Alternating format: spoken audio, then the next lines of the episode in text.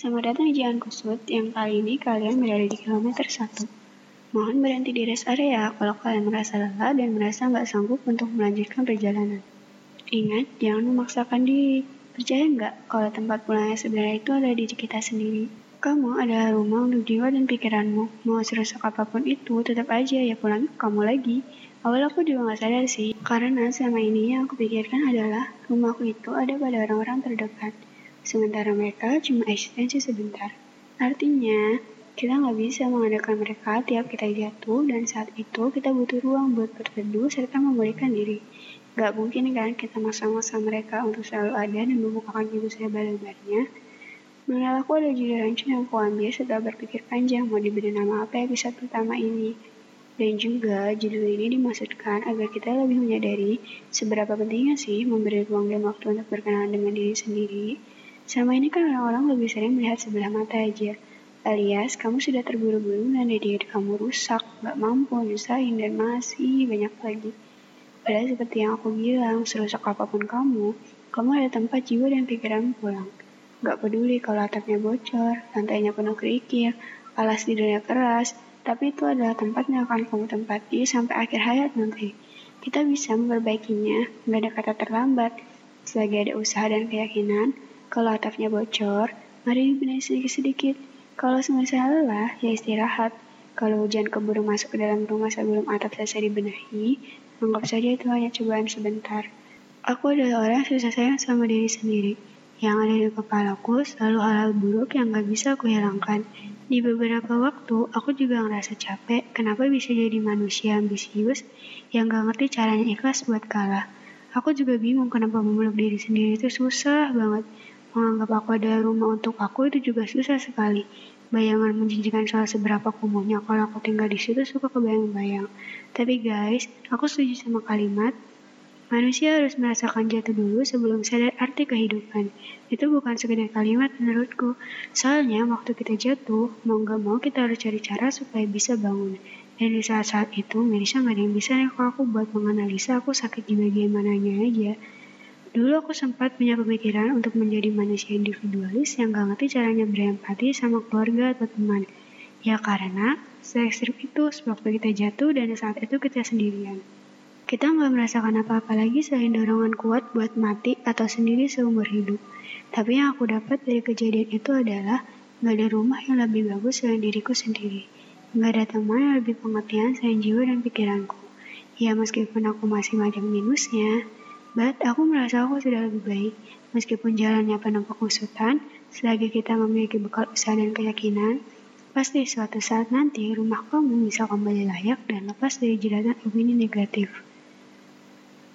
Hari ini, aku harap video mengenal aku bisa mendorong kalian untuk segera berkenalan dengan diri sendiri. Terlepas dari banyaknya pikiran negatif, Aku yakin ada setitik pikiran positif yang masih tersisa di kepala kamu. Terima kasih semuanya. By the way, aku masih di dalam rumah. Besok-besok akan aku ajak kalian berkenalan dengan lingkungan rumahku yang berada di Jalan Kusut. Sehat selalu dan yang terpenting, bahagia selalu.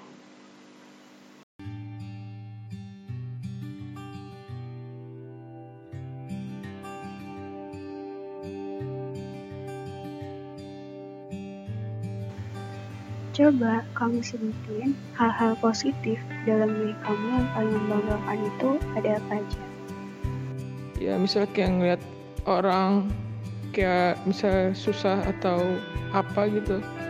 Gue tuh kayak ya langsung dalam diri gue kayak langsung kayak terpanggil jiwa-jiwa penolongnya. Cuma ya gitu. Kadang kalau mau gue mau nolongin eh orangnya udah dibantu sama yang lain duluan jadi suka malu sendiri. Gua bisa menempatkan diri di lingkungan mana pun, dengan siapa pun. Gua bisa tegas sama diri sendiri dan juga orang lain untuk memberikan batasan-batasan mereka kepada diri gua sendiri. Gua bisa jujur sama diri gua sendiri ketika gua merasa gua tidak nyaman, tidak senang dengan perilaku orang lain. Gua merasa ada yang tidak beres dengan diri gua dan gua merasa ada yang tidak baik-baik aja dalam diri gua sendiri. Menurut kamu, rumah tempat kamu pulang itu berada di diri kamu atau orang-orang terdekat? Tempat saya pulang itu berada di dalam diri saya sendiri. Karena jika dengan orang-orang terdekat belum tentu saya merasa nyaman.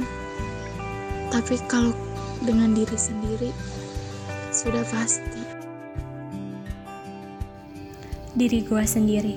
Karena pada dasarnya yang tahu semua kemauan gue, yang paham segala pemikiran gue, yang paham segala perilaku gue adalah diri gue sendiri.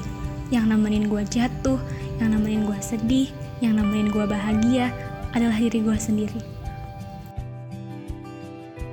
Ya semua ya bakal kembali ke diri sendiri sih. Cuma kalau orang terdekat itu bisa kayak rumah kedua tempat untuk mencari kebahagiaan kali ya kita juga kan nggak bisa terus bahagia dengan diri sendiri. Butuh cinta di dalamnya. Anjay. Anjay nggak tahu. Coba sebutin satu kalimat untuk diri kamu sendiri. percaya diri lakuin hal yang lu mau jangan dengerin kata orang. Boleh sih dengerin cuma untuk pelajaran bukan untuk dilakuin. Ya intinya lakuin lakuin lakuin oke okay? Hidup ini bukan kompetisi. Apa pun yang mau lo lakuin, apa pun yang keputusan lo ada di tangan lo sendiri. You are great. Jadi orang tuh jangan miskin-miskin amat ya. Biar gak diintimidasi sama orang lain. Pokoknya mah itu ya. Saya Lana Firdaus. Sekian dan semoga banyak